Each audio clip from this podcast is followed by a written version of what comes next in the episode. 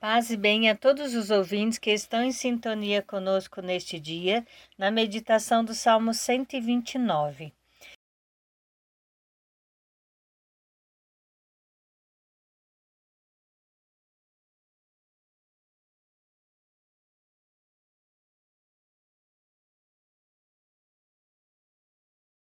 Se levares em conta nossas faltas, quem haverá de subsistir? Das profundezas eu clamo a vós, Senhor. Escutai a minha voz. Vossos ouvidos estejam bem atentos ao clamor da minha prece. Se levares em conta nossas faltas, quem haverá de subsistir? Se levares em conta nossas faltas, quem haverá de subsistir? Mas em vós se encontra o perdão. Eu vos temo e em vós espero. Se levais em conta nossas faltas, quem haverá de subsistir? No Senhor ponho a minha esperança, espero em Sua palavra. A minha alma espera no Senhor, mais que o vigia pela aurora. Se levais em conta nossas faltas, quem haverá de subsistir? Espere Israel pelo Senhor, mais que o vigia pela aurora, pois no Senhor se encontra toda graça e copiosa redenção ele vem libertar a Israel de toda a sua culpa. Se levares em conta nossas faltas, quem haverá de subsistir?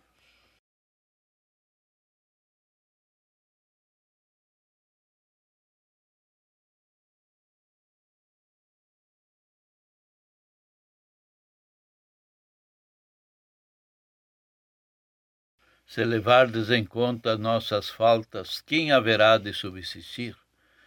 Será que se Deus levasse a sério tudo aquilo que nós fazemos, nós existiríamos? Certamente não. Aquilo que nós falamos ontem. Deus é bondade, Deus é amor e Deus é misericórdia. Ele quer a nossa felicidade e a nossa realização, por isso ele já deu a sua vida. Ele já se sacrificou todo inteiro a Deus Pai para, para nos redimir, para nos resgatar, para nos levar ao encontro de Deus. Então nós devemos de parar de pensar em sofrimento e dor, como falamos ontem, mas buscar a justiça e o direito, fazer acontecer o reino de Deus aqui nesse mundo. Levar as nossas mãos para ajudar aqueles que estão caídos, fragilizados e fracos levantar a nossa voz para que a profecia de Deus se revele e se manifeste no meio da humanidade, para resgatar a dignidade de todos.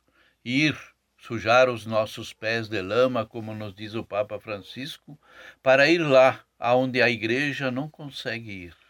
Ir lá aonde a igreja muitas vezes não está presente.